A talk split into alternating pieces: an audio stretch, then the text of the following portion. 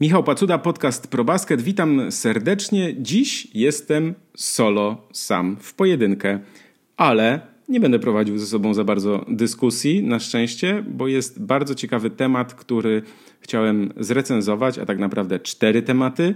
I y, poświęciłem dużo czasu, żeby posłuchać, obejrzeć, przeczytać, i wydaje mi się, że no, przeanalizowałem to w miarę poprawnie, także y, to, co będę, to, co opowiem w tym podcaście, to, jest, to są zmiany, jakie proponuje NBA, o czym doniósł Adrian Wojnarowski z ESPN.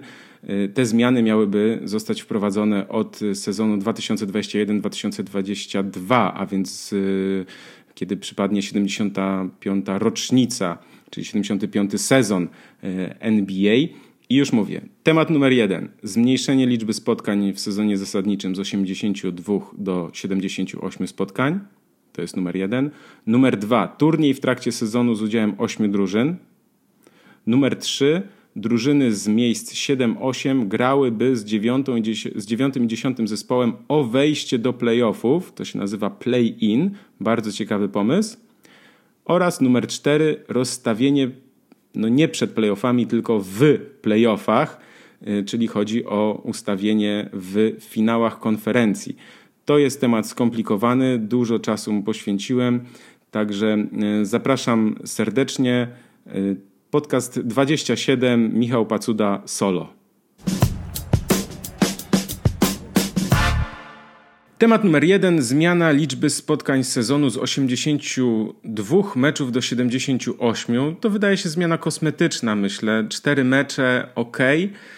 Co prawda, biorąc pod uwagę turniej, który jest proponowany i, i, te kwalifikacje do playoffów, to może się okazać, że jakaś drużyna zagrałaby 83 spotkania, no ale to jest hipotetycznie oczywiście. No i tak, NBA ma świadomość, że kluby mm, zobaczyły, że często 82 spotkania dla ich największych gwiazd to jest po prostu za dużo. W ogóle dla zawodników to nie ukrywajmy, jest to duże obciążenie. Dlatego właśnie NBA wydłużyła sezon. Przecież zwróćcie uwagę, że wcześniej sezon zaczynał się w listopadzie, e, a teraz w drugiej połowie października, tak? No, wszystko po to, aby zmniejszyć e, liczbę spotkań rozgrywanych dzień po dniu, bo to było bardzo ważne. Nie ma też czterech meczów w pięć dni na przykład, tak? bo to też było bardzo duże obciążenie. Więc to było dobre rozwiązanie i, i, i tak zwane słuszne. Dwa mecze mniej u siebie oznaczają jednak mniejsze wpływy z biletów. I to jest y, ważne, bo pamiętajmy, że mecze u siebie we własnej hali to są duże, duże y, wydarzenia, zwłaszcza w dużych miastach. No i właściciele klubów od razu podobno zaczęli pytać, czy w jakiś sposób zostanie im to zrekompensowane. Tak? No i my możemy sobie pomyśleć, że a to tylko dwa mecze, no ale trzeba brać pod uwagę, że to są bardzo duże pieniądze, zwłaszcza dla klubów z dużych yy, i bogatych aglomeracji, gdzie te ceny biletów są naprawdę olbrzymie. Tak? No i jeszcze jedno, Mniejsza liczba spotkań oznacza, że na koniec sezonu bilans może mieć większe znaczenie przy rozstawieniu e, w playoffach. A więc teraz na przykład tacy Clippers sobie myślą, e, 82 mecze, Kawhi nie zagra tam w 10, 15, może nawet więcej, poradzimy sobie i tak, awansujemy, nie wiem, zajmiemy czwarte czy tam piąte miejsce, może trzecie nawet się uda, no i spokojnie gramy w playoffach, tak?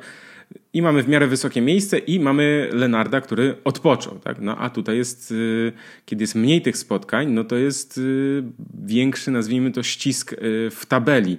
Zresztą amerykańscy dziennikarze podkreślają na przykład, dlaczego w NFL jest tak mało tak zwanego load managementu, czyli że zawodnicy odpoczywają. Tam się gra tylko dwa mecze w tygodniu, no bo tam są naprawdę jest to sport, który jest bardzo dużym obciążeniem dla zdrowia ale tam no nie można sobie pozwolić na to, żeby twój najlepszy zawodnik nie grał w kilku spotkaniach po prostu z powodu odpoczynku, bo może się okazać, że nie awansujesz do playoffów, tak? Więc ym, to jest niby tylko cztery mecze, ale ma to podnieść ym, wartość każdego y, ze spotkań.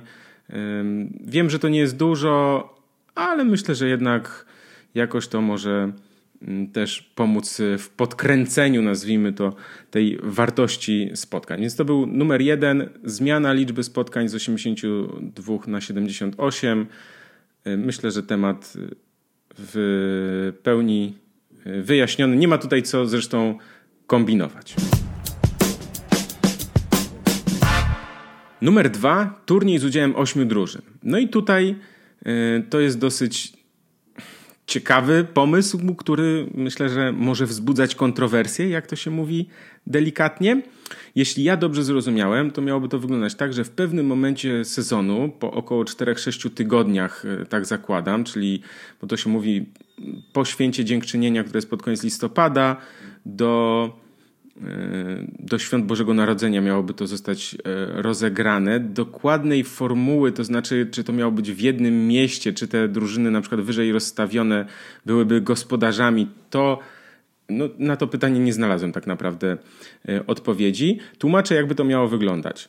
Troszkę tak, tak naprawdę, jak Puchar Polski w Polsce, koszykarski, czy tak jak Puchar Króla w Hiszpanii. Osiem najlepszych drużyn Y, spotykałoby się po prostu, y, no, rozpisywane jest drzewko na, na nazwijmy to takie playoffowe na 8 drużyn. Jeden mecz do jednego zwycięstwa, tak? Czyli wygrywasz, grasz dalej, przegrywasz, odpadasz. I to byliby mistrzowie, nie mistrzowie, tylko najlepsze drużyny z dywizji na, w pewnym momencie sezonu, tak? Bo dywizji jest teraz sześć E, oraz dwie najlepsze drużyny z najlepszym e, bilansem e, no, z, drugich, z drugich miejsc. Tak? Czyli mm, mamy osiem zespołów, jest rozstawienie, zakładam po prostu, że no, jedynka z ósemką i tak dalej, dwójka z siódemką i tak dalej. No, może też być i losowanie, no ale to, to, byłoby, to byłoby raczej dziwne. No i to jest do jednej wygranej. Jeśli dobrze zrozumiałem, to nie byłoby tak, że ten przez pierwszy miesiąc gra się tylko w swoich dywizjach, to jest też ważne, tak? Tylko po prostu gramy normalnie sezon, to trochę tak jak w e, polskiej lidze koszykówki. że po prostu na dzień ustalany jest przed e, rozpoczęciem sezonu, że na dzień gdzieś około 10 stycznia ponieważ turniej jest w drugiej połowie czy w połowie lutego. Na dzień 10 stycznia 8 najlepszych drużyn. Y, jest tutaj albo losowanie, albo rozstawienie, no to zależy. Tak i tutaj rozumiem, że byłoby tak samo, że na dany dzień najlepsze drużyny z dywizji bierze się po prostu bilans konkretnego dnia i te drużyny są premiowane udziałem w takim y, turnieju. No i to jest, tak jak już powiedziałem, że podobnie było w polskiej lidze i niektórzy pewnie wiedzą, że ja przez ostatnie 6 lat pracowałem w PLK, w PZ przez 4 lata. No i mm, ta zmiana formatu zresztą Pucharu Polski, kiedy wcześniej grały 4 drużyny tylko w weekend, y, my to zmieniliśmy na 8 drużyn. Mówię my, ponieważ to wspólnie z Adamem Romańskim, Darkiem Puczką i Marcinem Pośladą y, uważaliśmy, że, no, że to będzie dużo lepsze rozwiązanie, że to jest taka propozycja nazwijmy to święta y, koszykówki, okazja do spotkania, do zjechania z całej Polski wszystkich tak naprawdę y, ludzi zaangażowanych w polską y, koszykówkę. To jest już kolejny rok rozgrywania tego, tego takiego, w takim formacie tego Pucharu Polski i to się sprawdza, bo drużynom bardzo zależy. Większość zespołów, naprawdę znaczna większość przyjeżdża mocno napiętych bo to jest 7 meczów przez 4 dni. No nie po to się jedzie przez pół Polski, żeby dostać, jak to się mówi, w papę w pierwszym meczu i pojechać do domu. Tak? Więc jakby jak już ktoś przyjechał, to już raczej daje się wszystko. Mm, oczywiście w PLK miało to zastąpić mecz gwiazd, tak? który no nie oszukujmy się, żeby dobrze zrobić, to trzeba mieć raz, że gwiazdy, a dwa, że bardzo duże pieniądze, w sensie duży budżet, żeby zrobić event, wydarzenie, które no nie będzie tylko meczem, ale tak naprawdę wielkim widowiskiem. Tak? No, a ponieważ tego nie było, tak? no, bo, no bo żeby to zrobić, to trzeba mieć naprawdę po prostu du dużą kasę mm, to zaproponowaliśmy sportową rywalizację, tak? Oczywiście wzorując się na na, na tym turnieju Pucharze Króla w, w Hiszpanii. Y, ja dziś z perspektywy czasu myślę, że to, że to był dobry pomysł, że, że ta formuła Pucharu Polski się sprawdza i zresztą co pokazało to pokazało, znaczy dowody są takie, że, że, że kolejne miasta chcą się zgłaszać i zgłaszały się i chciały też właśnie organizować u siebie taki, taki e, puchar. No ale wracamy do NBA. Problem jest taki, że nie do końca wiadomo, mm, czy to miałoby być właśnie tak, jak powiedziałem, że w jednym miejscu przez 4 dni yy, 7 spotkań, czy to byłoby po prostu takie wrzucone, że nie wiem, gramy u wyżej rozstawionego i że ten mecz ma dodatkową wartość, co moim zdaniem no jest już tutaj takie troszkę, no może być kontrowersyjne. Oczywiście no, byłaby to okazja do obejrzenia rywalizacji dwóch mocnych ekip, tak? To byłoby takie, taka rzecz dodatkowa. Yy, no, według Wojnarowskiego NBA ma świadomość, że wartość takiego turnieju nie będzie od razu duża, no ale teoretycznie jest to projekt na lata. Zaraz powiem, dlaczego jest to mocno kontrowersyjne. No mają oczywiście być nagrody dodatkowe finansowe dla trenerów i zawodników. No ale dobra, podsumowujmy. Osiem drużyn miałoby się spotkać w jakimś określonym czasie i to byłoby w, takiego, w formie takiego turnieju, no tak jak Puchar Polski w, w koszykówce. Osiem drużyn, jeden mecz, przechodzimy dalej, przegrywający odpada. No i teraz tak. Zawodnicy już to skrytykowali. James Harden, to trzeba by zobaczyć na nagraniu, z taką nonszalancją powiedział, jaki turniej, co my jesteśmy w koleżu? I po prostu mnie to rozbroiło, bo to jest ta mina Hardena, który po prostu no, mówi, że, że to jakiś jest niepoważny pomysł. PJ Tucker powiedział, że jedyne o co o nim gra, to jest mistrzostwo. No i nie oszukujmy się, no, obaj zawodnicy Houston Rockets to wyśmiali. No i Tucker też tak powiedział takie, że, taką rzecz, cytuję, to ma być jakiś pocieszenie, jak ktoś mistrzostwa nie zdobędzie. No i trochę to, to tak wygląda, trochę to tak brzmi. Te słowa oczywiście i forma tych wypowiedzi Hardena i Takera są takie no, dosyć jednoznaczne i brutalne. No, ale, ale to z tym będzie się musiał zmierzyć Adam Silver. Musimy też pamiętać, że kibice w USA nie są przyzwyczajeni do takiej formuły, do takich turniejów. No, Adam Silver chce nawiązać do tradycji piłkarskiej z Europy ale Liga Mistrzów to, no sami wiecie, spotkania najlepszych drużyn Starego Kontynentu, tak, które nie mają okazji grania przeciwko sobie w ligach.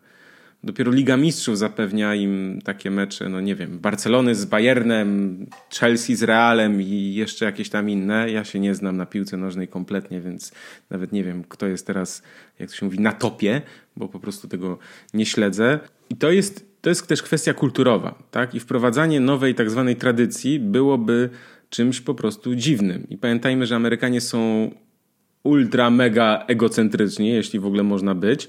Jeszcze bardziej egocentrycznym to oni tacy są, czyli że im się nie podobają rzeczy, które nie wywodzą się od nich. Tak?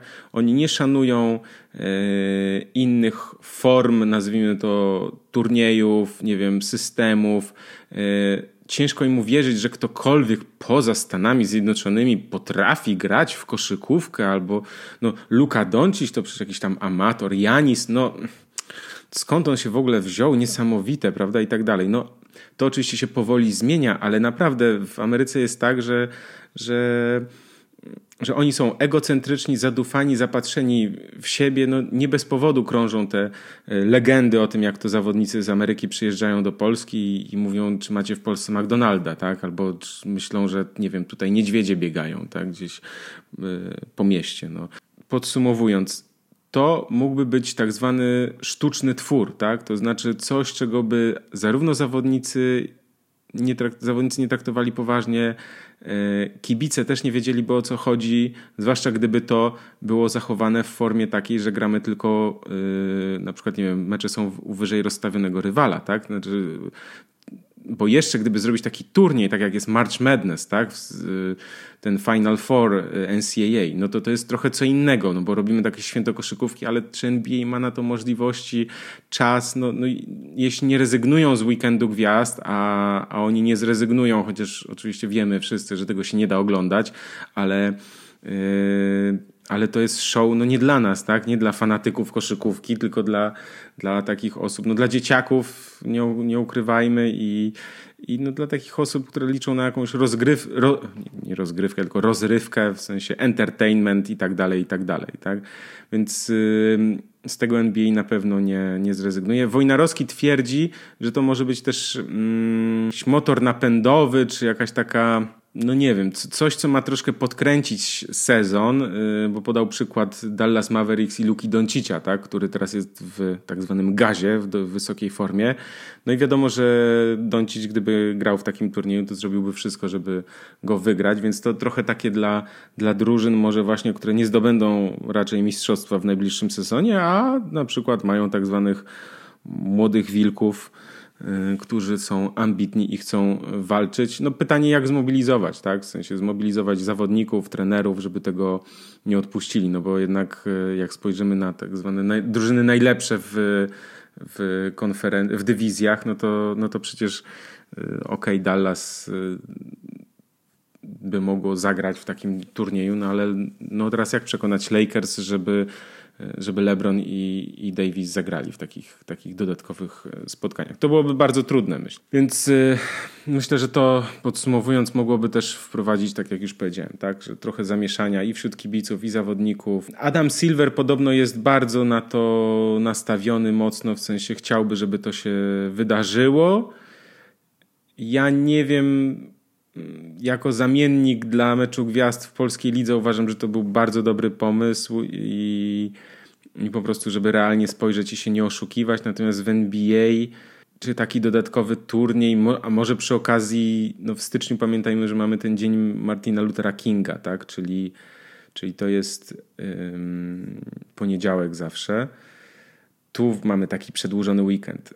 E, święto Dziękczynienia zawsze wypada w czwartek, ale NBA w czwartki nie gra, bo Święto Dziękczynienia jest takim świętem, nazwijmy to, futbolu amerykańskiego, tak? Że zawsze jest, wszyscy oglądają futbol amerykański. Więc teraz co, na przykład tutaj ewentualnie taki turniej, czwartek, piątek, sobota, niedziela, tak? Ale no właśnie, to to, to po pierwsze zaburzamy tradycję, w, bo to jest wieloletnia tradycja w Stanach Zjednoczonych, że, że się podczas Święta Dziękczynienia ogląda futbol amerykański. No i teraz jak rozegrać te wszystkie spotkania, żeby to miało sens? No tutaj jest y, dużo, dużo, dużo, dużo, dużo tematów jeszcze do, do rozmowy, do analizy. Nie wydaje mi się, aby to mogło się sprawdzić, aby to mogło przejść, aby to mogło się udać. No właśnie z tych wielu powodów takich, które mm, gdzieś myślę, że udało mi się zasygnalizować tak zwany znak zapytania. Kolejna rzecz. Drużyny z siódmego i ósmego miejsca grałyby z dziewiątą i dziesiątą o awans do playoffów. No i tak, musiałem troszkę poszukać, żeby to wszystko zrozumieć i postaram się Wam powiedzieć dokładnie. E, drużyna z siódmego i ósmego miejsca gra ze sobą jeden mecz. Taka jest propozycja. Zwycięzca awansuje do playoffów i ma siódme miejsce. I teraz tak, drużyna, która przegra to spotkanie, czyli siódmej i ósmej drużyny, gra ze zwycięzcą meczu y, drużyn 9-10, tak? Czyli przegrany z pary 7-8 gra z wygranym pary 9-10. Jeśli w meczu 7-8 wygrywamy, to automatycznie mamy siódme miejsce. Teraz tak, jeśli my to spotkanie 7-8 przegrywamy, to gramy jeszcze jeden mecz o ósme miejsce ze zwycięzcą, y, ze zwycięzcą tego meczu dziewiątego i dziesiątego y, miejsca. Y, zakładam, że takie mecze byłyby rozgrywane no, u drużyny wyżej rozstawionych i to chyba byłby tylko jeden mecz, tak zwany play-in, tak? czyli to jest o wejście do playoffów. Pytanie, jak to wkomponować w terminarz przede wszystkim, tak? Y, ogólnie pomysł mi się bardzo podoba, zaraz powiem dlaczego. Natomiast pierwsze pytanie, jak to wkomponować w terminarz? Teraz sezon kończy się w połowie kwietnia, zawsze w środę, a playoffy zaczynają się w sobotę. No i teraz pytanie, to mielibyśmy, nie wiem, tydzień przerwy na przykład między tą środą, jak się, jak się sezon zakończy i, i nie wiem, playoffy na przykład zaczynają się dopiero za tydzień. Tutaj Tutaj zwracam na to uwagę, tak? E, poza tym mm, trzeba pamiętać, że wielu zawodników podkreśla, że długa przerwa nie wpływa pozytywnie na ich formę, tak? No i zdarzało się na przykład w ostatnich latach, że zespół czekał ponad tydzień na rozpoczęcie finału, tak? Bo daty spotkań finałowych są wcześniej ustalane, no i ta czeka, to czekanie, presja, ten natłok myśli, tak? To, to nie było nic dobrego i, i, i to każdy powie e, zawodnik, że to tylko ich tak naprawdę obciążało e, psychicznie. No i mm, co to miałoby na celu? Tak? Chodzi o to, żeby nie było sytuacji, że w marcu 10 czy ileś drużyn odpuszcza miesiąc grania, bo wie, że nie awansuje do playoffów, myśli sobie, no dobra, to my tu lepiej przegramy, parę spotkań więcej, to będzie większa szansa na wyższy numer draftu. Tak? Wiemy, że zasady losowania numerów e, draftu i tak zostały zmienione. Teraz trzy najsłabsze drużyny mają mm, Boże, chyba 22% szans na pierwszy numer, tak? Yy, tu nie jestem pewien, ale coś około 20. Mało jak na perspektywę, myślę, tak? Że przegrywajmy ile się da. Bo chociażby przykład Pelikan z tego roku pokazał, tak? Że wcale nie trzeba być najsłabszym, żeby no, wylosować jedynkę, tak? Więc szanse są mniejsze, mniejsze prawdopodobieństwo, no ale wciąż jest to możliwe, myślę. Więc jakby chodzi o to, żeby w marcu zespoły z 11 i 12 miejsca wciąż biły się o te miejsca 9-10, tak? Żeby miały cel, żeby miały wizję, no, perspektywę tego, że mogą jeszcze awansować do playoffów. No bo wiemy, tak? Często jest tak, że nie wiem, kilka tygodni przed zakończeniem sezonu już jest praktycznie wszystko jasne, albo jeszcze tam, nie wiem, jedna drużyna gdzieś tam może wejdzie, y, ale to tam przy jakimś niesamowitym splocie zdarzeń i, i tak dalej, i tak dalej. Więc tu chodzi o to, żeby te drużyny po prostu grały jak najdłużej o coś, o stawkę. I no ja przyznaję, że ten pomysł mi się podoba. Y, na pewno uatrakcyjniłby rozgrywki i, i, i, po prostu zespoły z niższych miejsc y, grałyby o coś, grałyby dłużej. Oczywiście zawsze mogą być pokrzywdzeni. No właśnie, bo tutaj jest, y, można mieć siódme miejsce. No, trzeba dwa razy przegrać, żeby nie awansować, tak? Więc no, tu nie mówimy też o jednym meczu, który przekreśla cały sezon, a o dwóch, więc no, dwa to już, to już nie będzie przypadek. Gdyby, to, gdyby jeden mecz decydował, no to myślę, że mm, miałbym większe wątpliwości. Natomiast jak jesteśmy na tym miejscu 7-8 i nawet przegramy ten pierwszy mecz, no to jeszcze mamy drugi, którym można to y, odrobić. Więc to jest ta propozycja tak zwanego play-in, czyli że drużyna, drużyny z miejsc 7-8 y, jeszcze grają z dziewiątą i dziesiątą o te tak naprawdę siódme i ósme miejsca premiowane udziałem w playoffach. Czwartą propozycją jest rozstawienie przed playoffami. I tutaj trzeba od razu wyjaśnić. Nie będzie tak, że w playoffach zagra 16 najlepszych drużyn, bo chyba niektórzy mogli to tak odebrać. Ja też tak na początku pomyślałem, że o, rewolucja. Nie. Na to musiałoby wyrazić zgodę chyba ponad 20 właścicieli klubów. No, nie wyobrażacie sobie chyba sytuacji, że drużyny ze wschodu zgadzają się na to. No bo to jest przecież dla nich niekorzystne. Więc na początek wyjaśnię, o co chodzi w propozycji mm, NBA. Chodzi o takie rozstawienie, aby w, no nazwijmy to, finałach konferencji, czyli no to nie, mogłyby nie być tak naprawdę finały konferencji, co, bo to brzmi dość dziwnie, żeby w finałach konferencji rozstawiać drużyny. Chodzi o to, żeby y, jak mamy już finały konferencji, a więc cztery najlepsze zespoły, to żeby na podstawie bilansu z sezonu zasadniczego jedynka zagrała z czwórką, a dwójka z trójką. Czyli po prostu chodzi o to, żeby najlepsze drużyny nie spotkały się w finale czy to wschodu, czy to zachodu. Tutaj chodzi o taki przykład chociażby z 2018 roku, kiedy Warriors i Rockets mieli dwa najlepsze bilanse w, w sezonie zasadniczym. E, no ale zagrali ze sobą w finale konferencji, e, no bo wiadomo, że przecież są to drużyny z zachodu. Więc y, chodziłoby o to, żeby tak rozstawić te drużyny na podstawie bilansu, żeby dwie najlepsze drużyny nie spotkały się no, w takim półfinale czy, czy, czy, czy mecz, no, serii decydującej o tym, kto zagra w finale, w wielkim finale mm, NBA.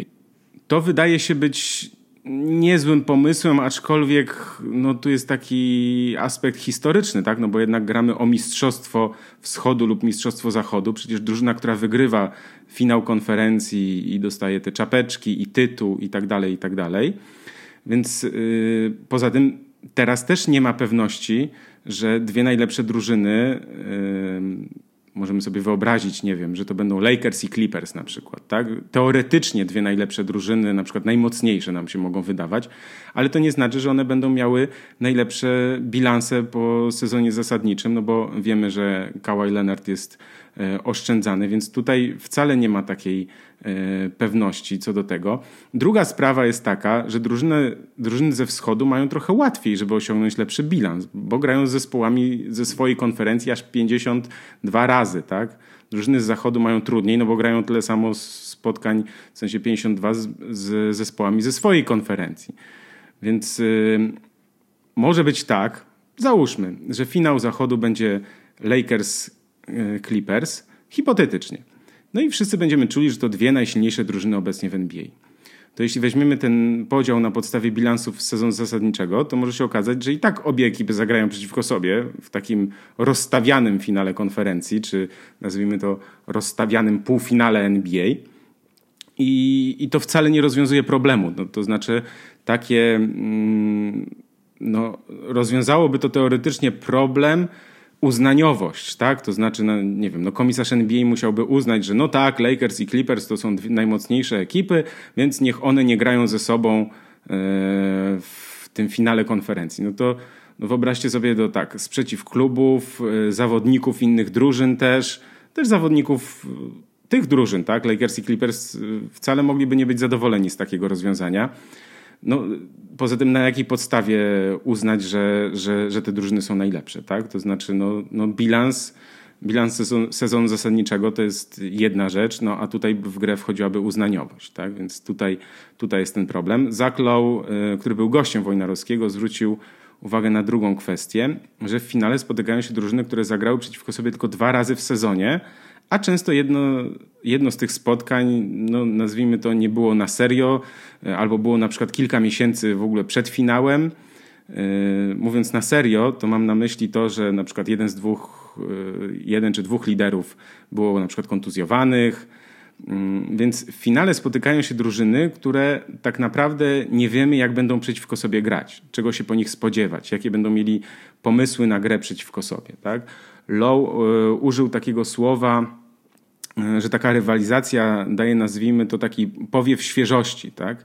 Czyli Lakers i Clippers, e, gdyby zagrali przeciwko sobie e, w takim wielkim finale NBA, no to przecież oni grają cztery razy ze sobą w sezonie.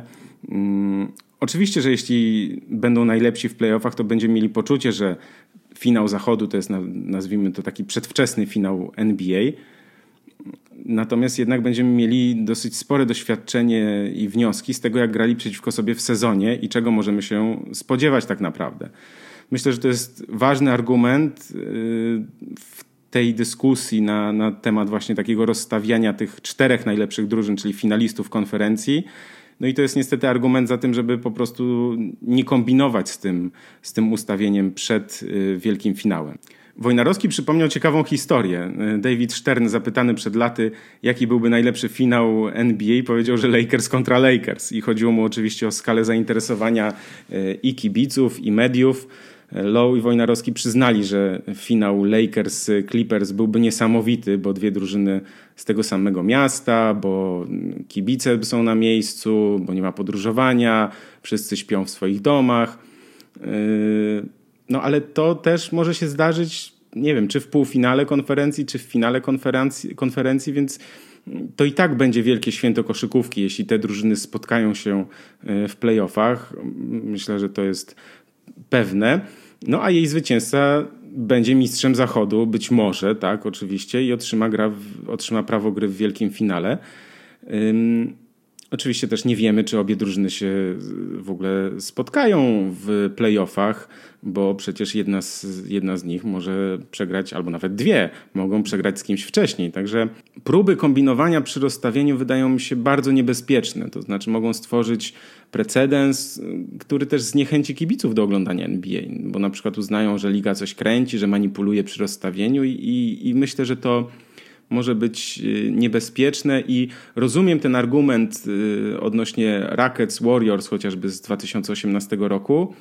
Natomiast no, historia pisze bardzo różne scenariusze i, I tak jak też wspomniałem o tym, że przecież ze wschodu drużyny mogą mieć lepszy bilans, Milwaukee Bucks czy Philadelphia 76ers mogą mieć lepsze bilanse od, y, od tych mocniejszych teoretycznie zespołów z zachodu, więc no tutaj w grę wchodziłaby uznaniowość, którą w ogóle wykluczam i, i myślę, że NBA też wyklucza. Także to jest yy, bardzo delikatna materia i, i, i myślę, że tutaj byłbym bardzo ostrożny w podejmowaniu takich decyzji, czy, czy, czy takie rozstawienia stosować. Wydaje mi się, że lepiej jednak zostawić to e, tradycji i, i historii, no bo jednak jeśli zdecydujemy się na takie rozstawianie tych czterech najlepszych drużyn, czyli finalistów konferencji, no to wtedy może nam wypaść tak naprawdę opcja dosyć ważna też w Stanach Zjednoczonych, czyli tej tradycji i historii, o której mówiłem, o, to, o tym, kto jest mistrzem wschodu czy, czy zachodu. Poświęciłem dużo czasu y, na to, żeby te wszystkie tutaj te propozycje, które przedstawił Wojnarowski, y, przeanalizować i taka pierwsza rzecz, jaka mi się rzuciła, to zacząłem się zastanawiać, czy chodzi o to, że, że w ogóle o rozstawieniu playoffów, żeby je zmienić, to znaczy, żeby na początku playoffów na przykład brać 8 drużyn ze wschodu i 8 z zachodu i na tej podstawie bilansów układać to tak zwane e, drzewko. Tutaj wydaje mi się, że zgoda na pełne oddanie wyboru 16 uczestników, czyli według tabeli całej ligi, oznaczałaby teraz i pewnie w najbliższych latach, że w playoffach ze wschodu grałoby na przykład, nie wiem, 6 drużyn, a nie 8 no i wyobrażacie sobie, wyobraźcie sobie właścicieli e, tych zespołów, które mają szansę teoretycznie na playoffy na wschodzie, bo mają siódme czy ósme miejsce, walczą o te siódme czy ósme miejsce. Okaże, okaże się na przykład, nie wiem, że Charlotte Hornets z Michaelem Jordanem e, jako e, zarządzającym ma, nie wiem, 38 zwycięstw i, i awansuje do playoffów, a przy takim no, nowym podziale nie mieliby na to szans, tak? Więc Tutaj myślę, że możemy być pewni, że to się nie wydarzy nie tylko e, ze względu, że, że te drużyny ze wschodu mogłyby się wtedy nie łapać, osiem drużyn nie łapać do playoffów, e, ale też wschód mógłby powiedzieć, że no po prostu nie chcemy grać przeciwko zespołom z zachodu, e, bo to by oznaczało nawet, że na przykład, nie wiem, drużyna z trzeciego miejsca na wschodzie już w pierwszej rundzie trafi na dużo mocniejszą ekipę z zachodu, czyli na przykład, nie wiem, z trzeciego miejsca nagle ląduje, ląduje drużyna w sumie na szóstej pozycji i, i to jest y, no też myślę, że wzbudzi y, duży sprzeciw, tak?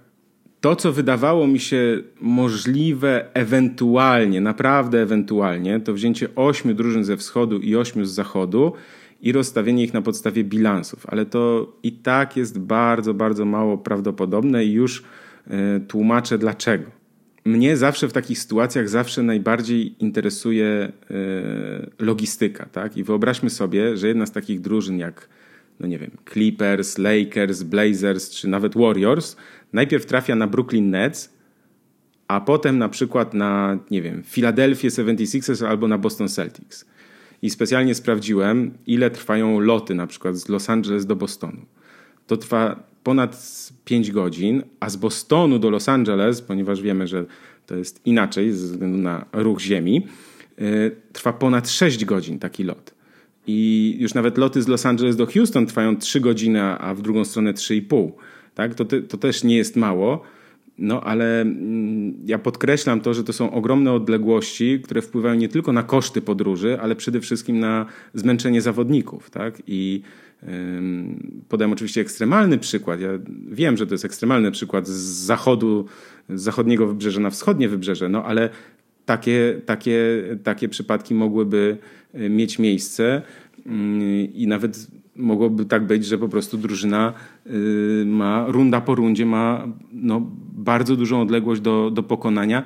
To wiązałoby się także z tym, że y, no, terminarz trzeba by wydłużyć, tak? To znaczy nie mogło być, nie wiem, no jeden czy dwa dni przerwy. Te, te wiemy, jak finały nawet są y, planowane, to tam jednak jest y, często trzy dni przerwy, tak? Więc jakby tutaj też te playoffy by się nam znacznie wydłużyły i, i nie wiem po prostu, czy czy, to jest, czy ta gra jest warta świeczki, jak to się mówi, tak? No bo nie bez powodu też drużyny z zachodu grają tylko 30 spotkań z drużynami ze wschodu, z czego 15 tylko na wyjazdach, tak? A 52, a 52 mecze y, z zespołami ze swojej konferencji. No i oczywiście na odwrót, tak?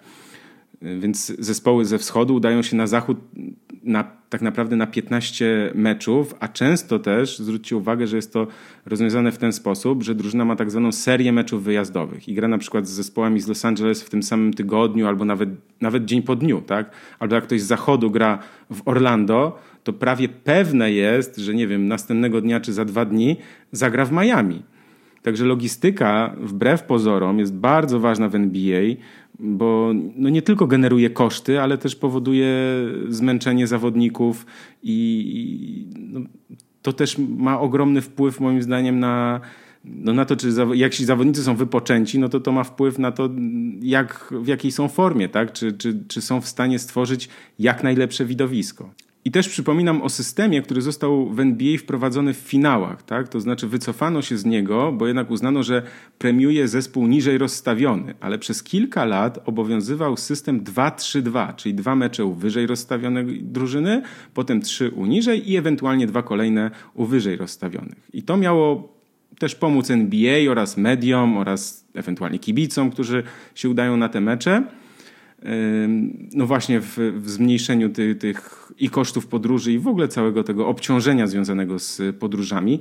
No bo przypomnijmy, że w konferencjach, w playoffach gra się przecież 2-2-1-1-1, tak? Więc jeśli jest 6 czy 7 spotkań, to, to i tak to jest dużo podróżowania, ale znacznie bliżej, tak, niż na przykład z Los Angeles y, do Bostonu. Ten, ten system 2-2-1-1-1 też obowiązuje już w finałach, ponieważ no, stwierdzono, że kurczę premiował drużyny y, tak naprawdę w niektórych sytuacjach drużyny y, niżej rozstawione, więc y, ale przywrócono ten, ten system taki, jaki obowiązuje w konferencjach, mimo właśnie tych dalekich podróży, to jednak przywrócono ten system, aby ta rywalizacja była właśnie, no, e, premiowała tę drużynę wyżej rozstawioną. No a wiadomo, że w finałach też można sobie pozwolić na to, żeby, skoro to już jest koniec, e, tak naprawdę zakończenie, zwieńczenie sezonu, to żeby te mm, mecze troszkę ułożyć tak terminarz, żeby no, był czas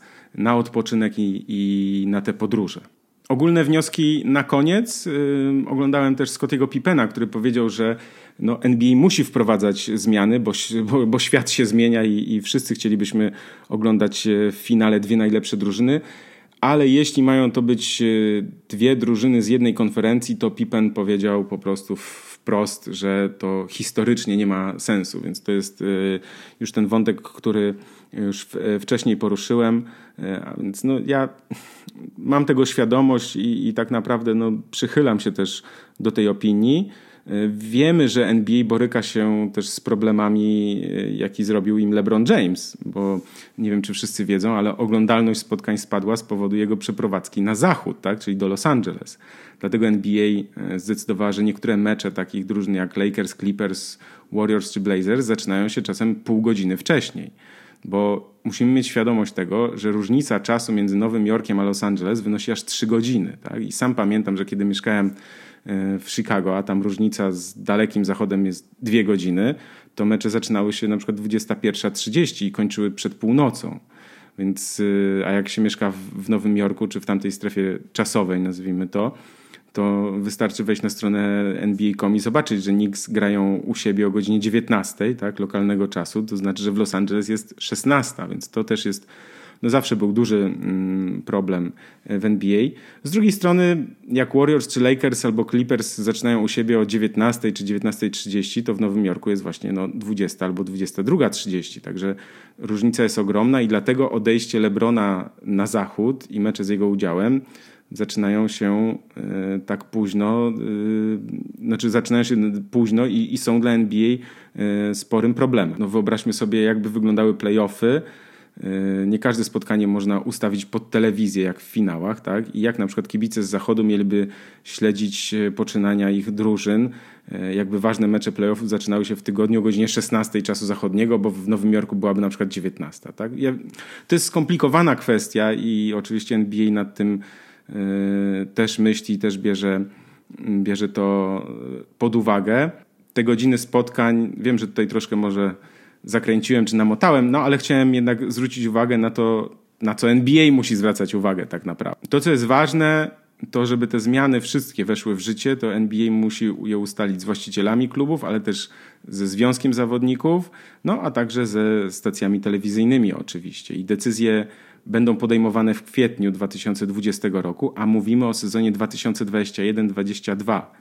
Więc też zwracam uwagę na to, jaka to jest y, perspektywa, tak? To znaczy, że to nie są decyzje podejmowane od tak, teraz, szybko, już, zróbmy coś, tylko to jest długofalowe myślenie, za co szanuję i, i podziwiam jak zawsze, mm, ale to też y, na to chciałem y, zwrócić uwagę. Dlaczego w ogóle NBA chce wprowadzać te zmiany? To, to nie jest tak, że NBA jest teraz w kryzysie, bo i próbują coś zmienić na szybko, bo, bo, bo słupki oglądalności spadają, tak, zainteresowanie. Myślę, że aż tak źle nie jest. Myślę, że to jest spowodowane tym, że oni mają świadomość, że jeśli czegoś nie zmienią, to słupki mogą zacząć spadać. Tak? Mam na myśli oglądalność i, i ogólnie zainteresowanie. I na to też y, zwracam y, uwagę. To, co już mówiłem, czyli to, jaka to jest machina wielka, tak? czyli NBA, która wyprzedza wyprzedza fakty tak naprawdę, przewiduje, analizuje, też trochę się zabezpiecza, tak? chce być lepsza, a nie tylko zajmuje się gaszeniem pożarów, jak to się mówi, bo wiemy, że no, od gaszenia pożarów to mm, nawet jak się jakiś pożar ugasi, to, to i tak e, są tego konsekwencje. Więc myślę, że tutaj NBA dobrze, że coś myśli i próbuje zmieniać, natomiast no, te, te cztery mm, punkty, takich e, kluczowe zmian, które tutaj przedstawiłem, myślę, że no są ważne, należy je analizować, przemyśleć na spokojnie, to też będą y, podejmowane decyzje przez, jak to się mówi, ja to zawsze lubię mówić, przez mądrzejszych ode mnie. Także, także to jest y, tyle mm, z tych moich, nazwijmy to, analizy tego, co udało mi się tutaj y, zrozumieć, przeczytać, wysłuchać, to, co sobie tutaj zanotowałem. Y, jeśli się gdzieś pomyliłem, to bardzo przepraszam, bo widocznie po prostu coś źle y, zinterpretowałem lub odczytałem. Jest taka możliwość zawsze, niestety, ale wydaje mi się, że no dużo czasu na to poświęciłem i, i wydaje mi się, że z grubsza y, zarysowałem to poprawnie. Zachęcam oczywiście do komentowania, do wymiany zdań zarówno na YouTubie w komentarzach, zarówno na probasket.pl w komentarzach, także na, w tej grupie dyskusyjnej, gdzie jest już ponad 2100 osób. Też zachęcam, jeśli ktoś jeszcze w niej nie jest, to trzeba ją odszukać i zgłosić e, swój akces. Także, także bardzo serdecznie e, dziękuję za E, wysłuchanie tego mojego podcastu, pierwszego solo tak naprawdę, także też miałem sporą tremę, ale myślę, że gdzieś e, nie pogubiłem się zbyt często, także mogłem przedstawić te, te rzeczy takimi, e, jakie są. Zachęcam do codziennego odwiedzania probasket.pl. Też przypominam, że jeśli słuchacie jeszcze tego zaraz po opublikowaniu, to jeszcze na probasket.pl jest informacja o nowych promocjach e, w oficjalnym sklepie Nike. One są naprawdę niezłe. Ja naprawdę nie polecałbym promocji czy, czy produktów, e, które nie byłyby po pierwsze dobrej jakości, znamy oczywiście, ale też nie byłyby naprawdę niektóre w korzystnych cenach. Sam z nich korzystam, więc e, zapraszam serdecznie. No i zapraszam też na kolejny podcast. Już myślę, że niedługo naprawdę Krzysiek też dołączy, wróci i będziemy znów nagrywać. Pracujemy wciąż nad tym, żeby wrócić do, do live'ów y, wideo, czyli na YouTubie, żeby to było w formie transmisji. Nie jest łatwo, mm, nie chcemy tego robić, nie wiem, w domu z telefonu. Chcielibyśmy, żeby to było jednak profesjonalnie, dlatego no niestety wciąż y, szukamy takich możliwości, żeby znaleźć jak najlepsze y, rozwiązanie. Także też dziękuję za cierpliwość i wyrozumiałość. No i oczywiście, jeśli uznacie, że to, co tutaj mówiłem, że podcasty są wartościowe, to też y, bardzo miłe będzie to, jeśli polecicie je swoim znajomym, którzy lubią NBA, jeśli będziecie po prostu też, jak to się mówi, lajkować, jak to Krzysiek lubi mówić, łapki w górę, prawda? Więc tak jest. Bardzo y, o to proszę i dziękuję. Do usłyszenia, do zobaczenia. Pozdrawiam.